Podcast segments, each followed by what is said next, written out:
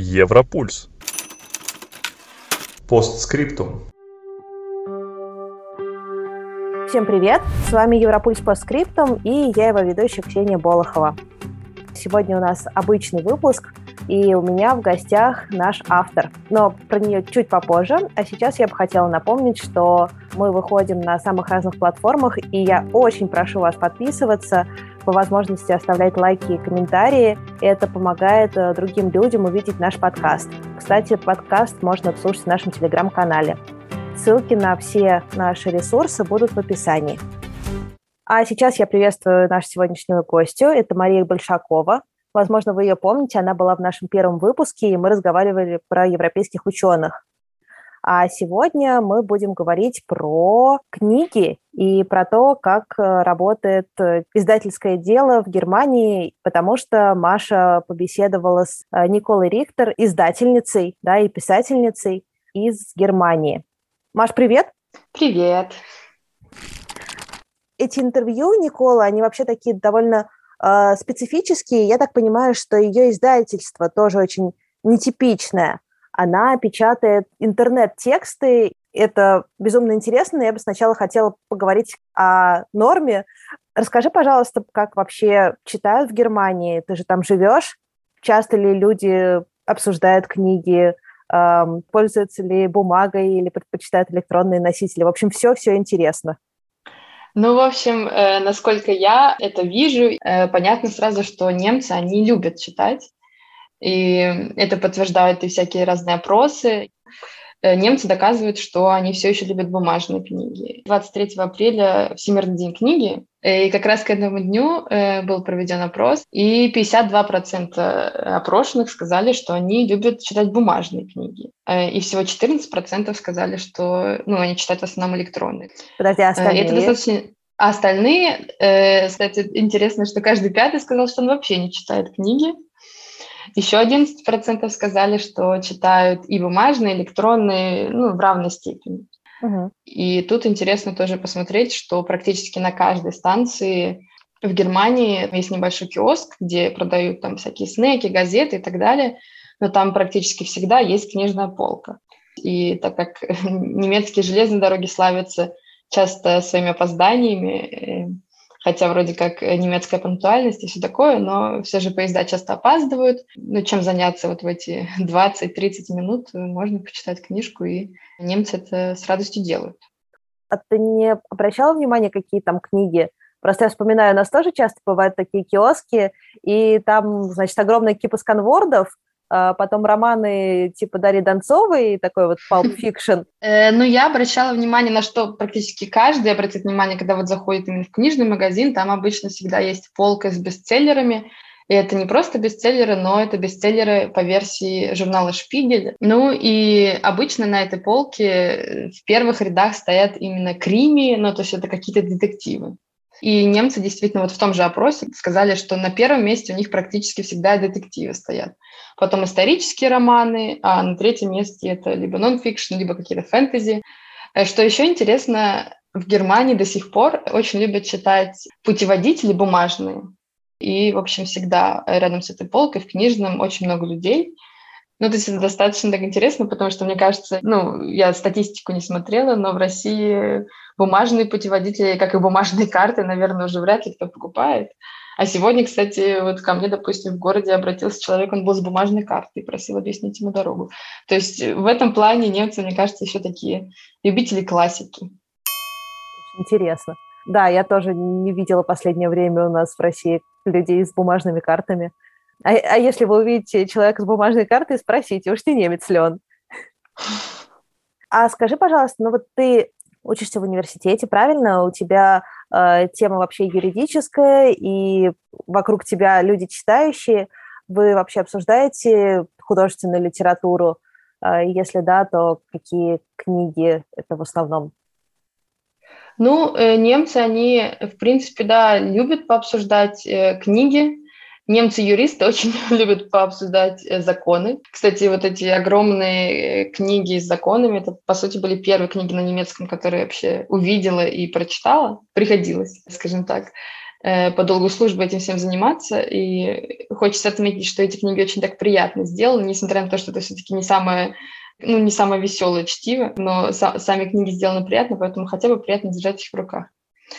Э, да, поэтому в университете, допустим, на юридическом факультете большинство разговоров это все-таки об учебниках. Что касается просто обычных разговоров, там тоже иногда люди обсуждают книги, то есть, ну, даже с незнакомцами, но в основном э, это как раз вот книги списка бестселлеров «Шпигель». То есть после пандемии это было очень много книг об историях врачей или, допустим, как справиться со стрессом, если ты работаешь в хоум-офисе, эти направления или что-то, какие-то книги по психологии, но не в плане «как тебе книга», а скорее «вот я прочитал в одной книге, и тебе что-то про эту книгу расскажут». Угу. Что интересно, сейчас э, крупные издательства стараются взаимодействовать с блогерами, которые пишут, э, которые делают свои рецензии на книги.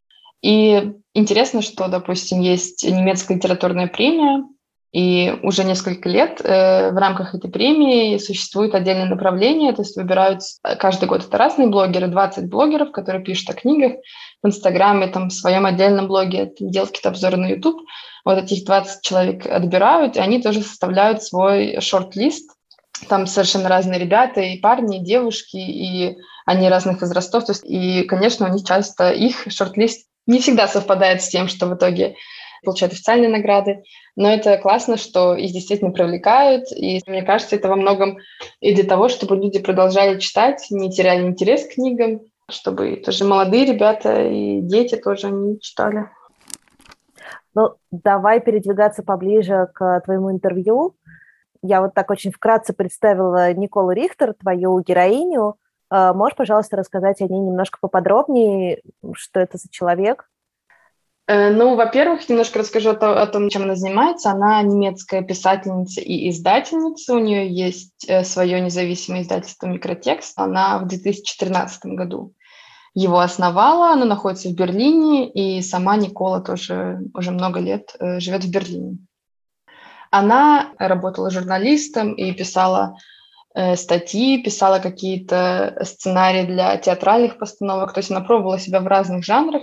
Тоже вот интересная история, мне кажется. Она рассказала, что она еще когда была совсем маленькая, у нее были книжки, она подписывала их, что это ее домашнее издательство, домашнее издательство Николы Рихтер. То есть, в принципе, идея у нее была еще с детства, что она свое издательство создаст, но э, практически с самого детства ее интересовал еще вопрос онлайн-медиа, и она параллельно со своей учебой, она изучала литературоведение, она основала первый литературный онлайн-журнал, ну, в смысле, первый не вообще в мире, а первый для нее.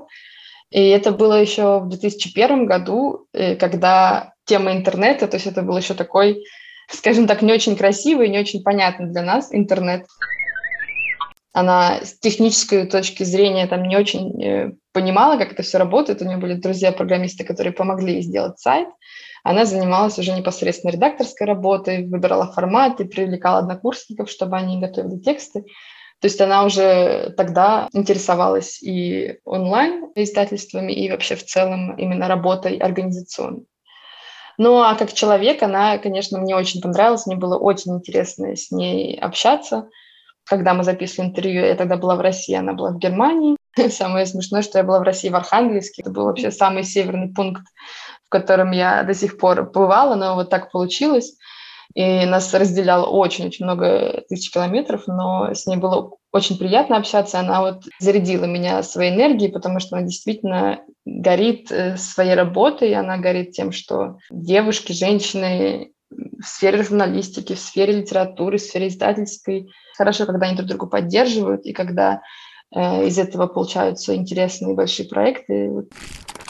Угу. Знаешь, наверное, мы вернемся к теме женщин в писательской сфере чуть позже. Я бы хотела mm-hmm. поговорить с тобой о том, что она издает, вот этот микротекст, микротекст, как он, кстати, правильно произносится? Микротекст, ну, по-немецки Микро... микротекст, mm-hmm. да, да. Что это такое? Вообще они просто берут, условно, блоги и делают из этого бумажную книгу?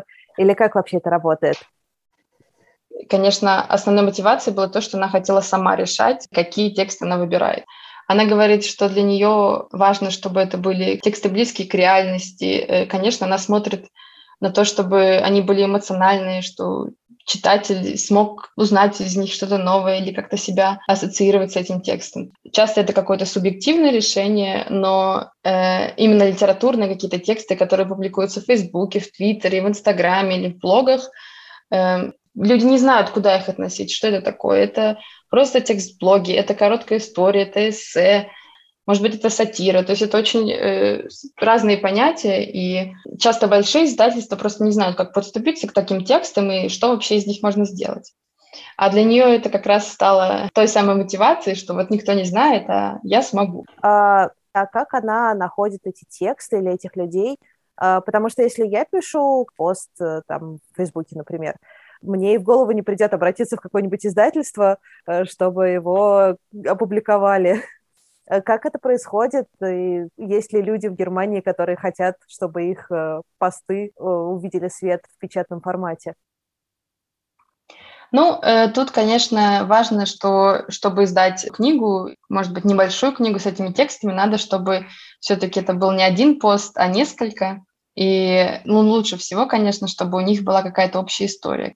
Никола, я так понимаю, очень активно мониторит соцсети, чтобы находить э, авторов. Плюс, я думаю, авторы тоже сами выходят на такие маленькие независимые издательства. То есть, мне кажется, в этом э, и прелесть э, вот таких независимых издательств, э, потому что они э, могут сами определять, что для них интересно в данный момент, быстрее реагировать на настроение в сети, э, быстрее, чем большие издательства, в которых очень много ступеней, то есть это э, бюрократически сложно. А, а что такое маленькое издательство? Допустим, издательства, в которых выпускается десять-пятнадцать книг в год, это не так много, но при этом это возможность отобрать действительно что-то не то, что является мейнстримом, а что-то интересное, и, возможно, поднять те темы, которые э, до этого читателям были неизвестны, они даже не знали, что их это может интересовать. Именно такие независимые издательства, там у них нет участия государства, они в основном пытаются финансировать себя ну, как-то по-другому, то есть независимо. Uh-huh, да. А, а как они находят своих читателей? Самое простое через книжные магазины, потому что в Германии очень много не только сетевых книжных магазинов, но и маленьких таких магазинчиков, где можно купить книги не такие распространенные, не такие известные, или по темам, которые тебя, например, интересуют. Есть также издательства тоже интересные, которые э, публикуют, например, книги только женщин-авторов. Такое издательство есть в Гамбурге. И плюс, конечно, онлайн. Некоторые же тексты могут издаваться только в формате электронных книг. Ты просто как бы по поиску или просто по рекомендациям находишь то, что тебе нужно. Кто ищет, всегда найдет. Угу. Вспомнила, недавно читала биографию, автобиографию Ганса Христиана Андерсена, и он часто рассказывает о том, как ему было сложно что-то издавать. Ну и вообще этот процесс организовывался так, что автор должен был, например, найти людей, которые будут готовы выкупить тираж книги, и тогда издатель, так и быть, ее издавал. Ну да, сейчас из-за того, что и Никола тоже много об этом говорила, что интернет, конечно, очень много сделал в этом плане, очень помог. Она говорила, что именно в начале двухтысячных ей удалось познакомиться именно с девушками, которые имели какие-то уже блоги, и вместе у них сформировалась такая культура, и сформировалась она почему именно в интернете, потому что большие издательства действительно вот таких, допустим, молодых писательниц, они не воспринимали, им было сложно напечататься, и, как ты говоришь, вот Ганс Христиан Андерсен, он как бы страдал от одних проблем, ну, в начале двухтысячных у, ну, уже у женщин-писательниц, в принципе, проблемы были те же, что если они никому не известны, то их книгу тоже вряд ли возьмет большое издательство и вряд ли ее напечатают. А в интернете все, конечно, проще было. Да, и, наверное, давай тогда поговорим о женщинах, потому что действительно это большая часть вашего с Николой разговора. Первый, наверное, такой очень общий вопрос. Тема того, что женщины недопредставлены в издательском деле в Германии. Она действительно волнует сейчас немецкое общество? Или Никола рассказывает именно о той проблеме, которая волнует вот ее и какой-то узкий круг? Ну, мне кажется, вообще вопрос о том, представлены ли женщины, допустим, в руководящих позициях, по сути, волнует ну, практически всех женщин в Германии, потому что рано или поздно они задумываются о том, хотят ли они строить карьеру, где они хотят ее строить, И как только этот вопрос возникает, начинается анализ той или иной сферы, и ты понимаешь, что не все так просто. И в этом плане, да, издательская сфера, сфера журналистики, сфера литературы не исключение, потому что когда туда приходят девушки, поначалу все на работе «подай, принеси». Очень много женщин занимается, допустим, редакторской работой. То есть они редактируют тексты, и считается, что у женщин вот это какие-то скрупулезные работы, что вычетка текстов на предмет каких-то ошибок, опечаток и так далее, ну, получается лучше, чем у мужчин.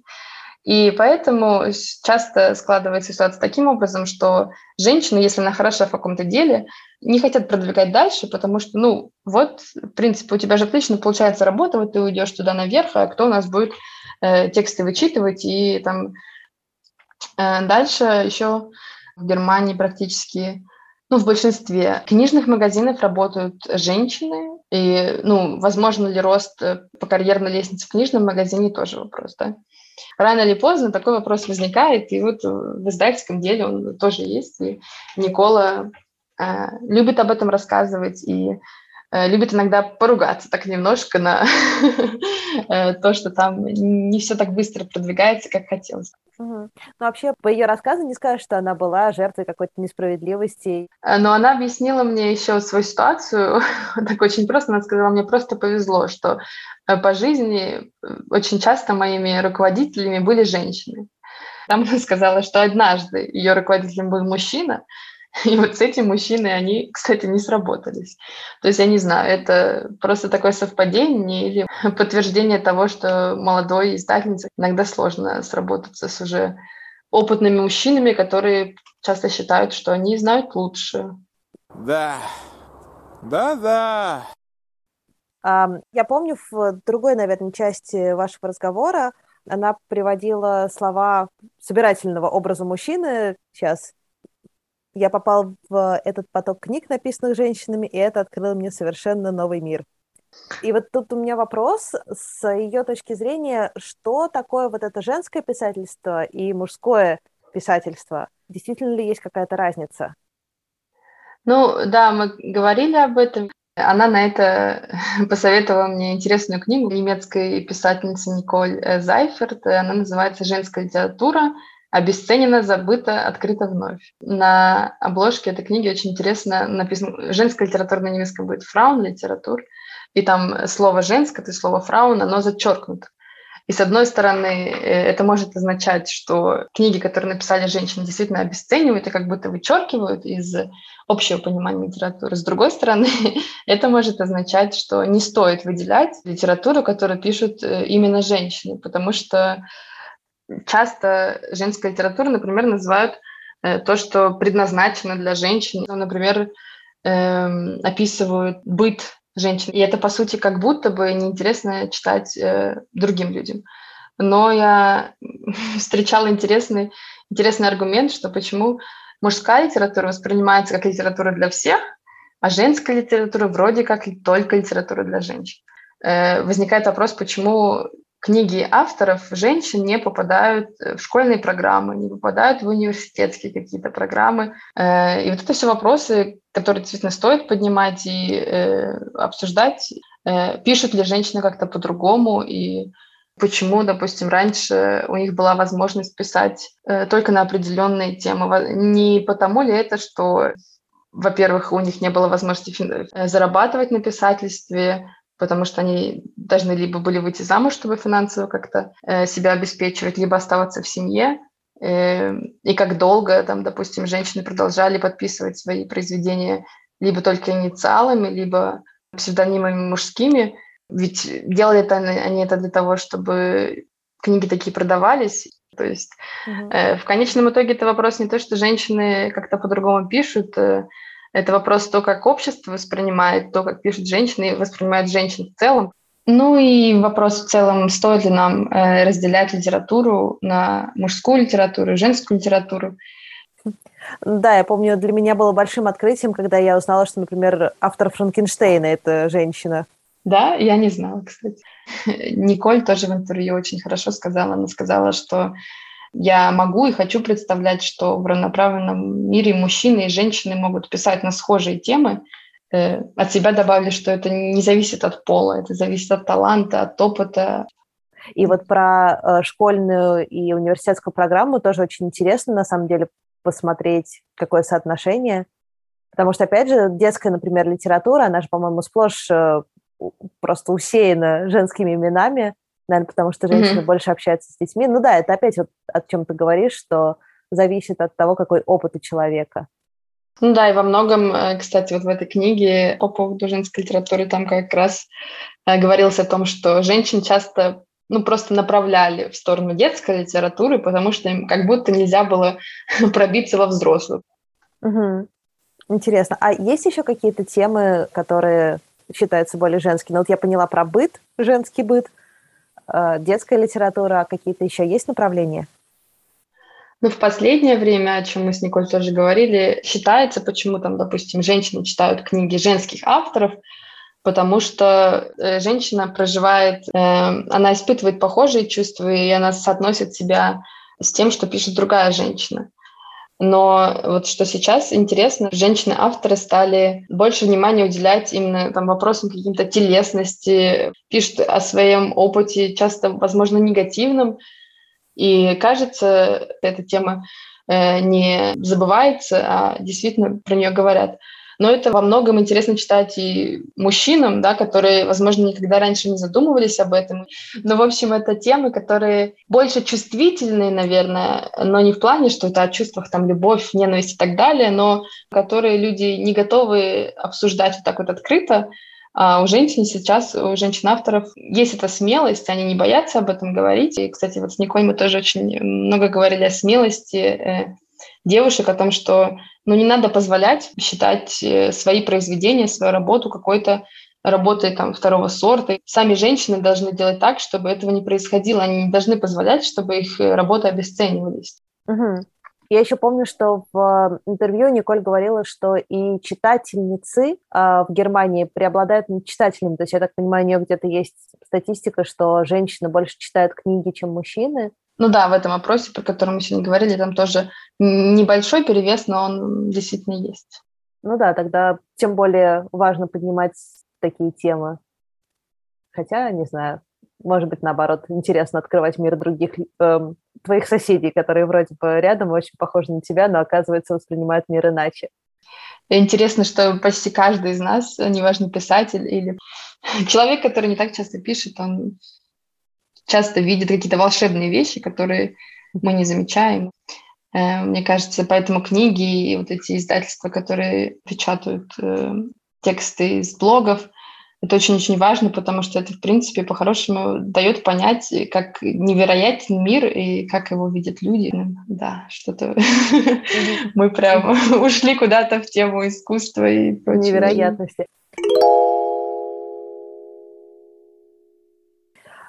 Еще немного по фемповестке. Все-таки Европульс пишет про все страны Е С. Знаешь ли ты, насколько история с развитием интереса к литературе от женщин и для женщин, насколько это актуально сейчас в других европейских странах? Мы с Николой тоже во время интервью обсуждали вопрос, есть ли у нее контакты с другими независимыми издательницами, есть ли, возможно, страны, опыт которых она хотела бы перенять. И тут она э, сказала такую интересную вещь, что она, конечно, знакома с некоторыми э, издательницами из других стран, но дело в том, что предмет труда, то, чем они занимаются, он сильно отличается, потому что они, конечно, работают с языком. То есть немецкий язык, несмотря на то, что на нем говорит там, больше восемьдесят миллионов э, человек, э, все равно это, конечно, не английский. Э, все-таки существует действительно такая издательская монополия, и допустим, скандинавские страны, которые сейчас вот издают книги, ну, представим, что на норвежском, там, на датском, или, вот, допустим, книги на эстонском. Это, конечно, чтобы таким издательством пробиться и дальше существовать, достаточно тяжелая работа. И тут, я думаю, уже возникает вопрос не только, что женщины-писательницы не могут э, дальше пробиться, но и часто, что и мужчины тоже, потому что если книга не будет переведена на английский, то, скорее всего, mm-hmm. за пределами страны ее мало кто узнает. Э, проблемы практически все те же самые, что нужно продвигать свои книги, нужно поддерживать друг друга. И в этом плане Никола отмечала, что ей не хватает этого взаимодействия между странами, между издательствами. Тоже очень хорошая у нее была цитата, что она говорит, книжное разнообразие, оно в целом важно, конечно, не так, как, допустим, не знаю, вопрос вымирания пчел, потому что если там пчел не будет, то и нас там через пару месяцев тоже, наверное, не будет, а если там не будет э, той или иной книги, то жизнь э, на Земле не остановится, э, но все-таки ей кажется, что э, локальным издательствам не мешало бы э, чуть больше взаимодействовать и, э, да, помогать друг другу. Вообще, что касается, если сравнить с другими направлениями, допустим, кино или театр, то в издательском деле ситуация немножко получше, в том числе и касательно фемповестки. Почему? Потому что в издательском деле не так много денег крутится, не так сильно стоит вопрос власти. Угу. Ну и давай, наверное, под конец расскажем немного про такие фактические интересные вещи, которые Никола советовала сделать, вот помимо того, что прочитать эту книжку. Кстати, знаешь ли ты, есть она на русском языке? Пока нет, к сожалению. Она передо мной сейчас лежит на немецком языке. Может быть, если мне когда-нибудь нечем будет заняться, я ее переведу. В принципе, она не вот. такая толстая. Вот. А, вот. Но еще Никола рассказывала про интересные флешмобы, а, когда по хэштегам что-то люди делали. Вот мне очень понравилось, когда надо было посмотреть на свою книжную полку, поставить а, книги, написанные авторами женщинами, корешками в другую сторону, и сравнить, сколько у тебя авторов женщин и сколько авторов мужчин. Во-первых, скажи, пожалуйста, пробовала ли ты у себя такое провернуть? Да, я перед нашим разговором решила посмотреть, что у меня тут на полке. Насчитала пятьдесят книг, которые у меня в бумажной форме, да. Из них восемнадцать оказались от женщин. Это плюс я не читала книги, которые написаны в соавторстве. Мне кажется, в принципе, неплохо. Я, честно говоря, думала, что будет хуже. А как у тебя? Uh, у меня, на самом деле, печатных книг меньше. Я довольно долго боролась с uh, засилием бумаги и старалась читать все в электронном версии или в аудиоформате. Ну, хотя да, на самом деле у меня тоже пятьдесят три вот книги. Uh, uh-huh. Вот. Но там много сейчас детской литературы, я решила ее тоже присылу купить. ну, вот. uh-huh. И да, конечно, за счет детской я вылезла на то, что у меня больше пятьдесят процентов женщинами-авторами oh. написано. Николь тобой бы гордилась. Она бы сказала, что у тебя простого показательная книжная полка. Расскажи, пожалуйста, может быть, тебе еще какой-то из описанных ею флешмобов запал в душу? Мне понравился флешмоб, когда ребята в сети выкладывали книги женщин-авторов, которые их вдохновили и писали «Почему?».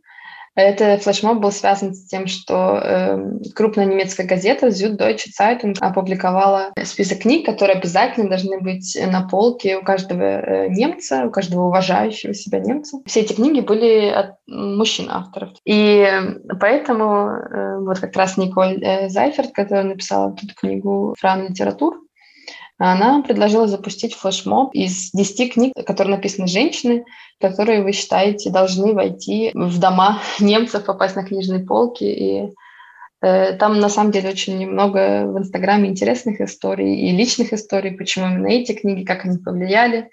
Мне кажется, очень интересные э, какие-то флешмобы и акции, когда тебя мотивируют посмотреть на то, куда ты раньше не смотрела, и попробовать то, что ты раньше не пробовал. Отлично. Мне кажется, это прекрасный финал. Читайте и расширяйте свой кругозор. Хорошо, Маш, спасибо тебе большое. Это было очень интересно. Ну и, конечно, ждем перевода книжки про женскую литературу. Буду стараться, буду стараться. А я напоминаю, что это был Европульс постскриптум, и я ведущая Ксения Болохова. А в гостях у меня сегодня была Маша Большакова, автор двух интервью на нашем сайте с Николой Рихтер, посвященных издательскому делу в Германии и фемповестке. На этом все. Всем счастливо!